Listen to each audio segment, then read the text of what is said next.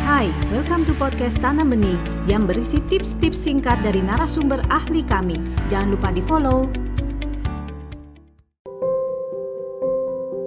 Kalau misalnya dia yakin dengan dirinya, punya percaya diri, dia punya pandangan yang positif tentang tubuhnya. Biasa kalau anak remaja kan tentang bentuk tubuh gitu, tentang keputusannya dia, kadang kan keputusan dia bisa berbeda dengan temannya. Kalau dia bisa punya percaya diri dengan keputusan yang mungkin berbeda dengan temannya, dia pasti akan lebih sehat ketika berpacaran. Misalnya, terkadang ada kasus anak perempuan diminta untuk foto nude oleh yang pacarnya laki-laki. Terus pacar laki-laki bilang, iya kamu badannya bagus kok, badannya keren gitu, nggak apa-apa gitu. Ini kan cuma buat aku doang, kita kan sayang. Nah kalau anak ini kurang percaya diri, biasanya dia akan langsung melambung tinggi, berbunga-bunga, oh iya ya gitu. Terus seperti harus membuktikan sesuatu, cenderung lebih mudah memberikan itu daripada anak yang tahu dia punya pandangan yang positif gitu terhadap tubuhnya, itu dia nggak mudah terjerumus yang kayak gitu-gitu.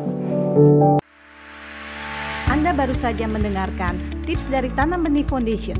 Mari bersama-sama kita terus belajar untuk menjadi orang tua yang lebih baik demi generasi yang lebih baik.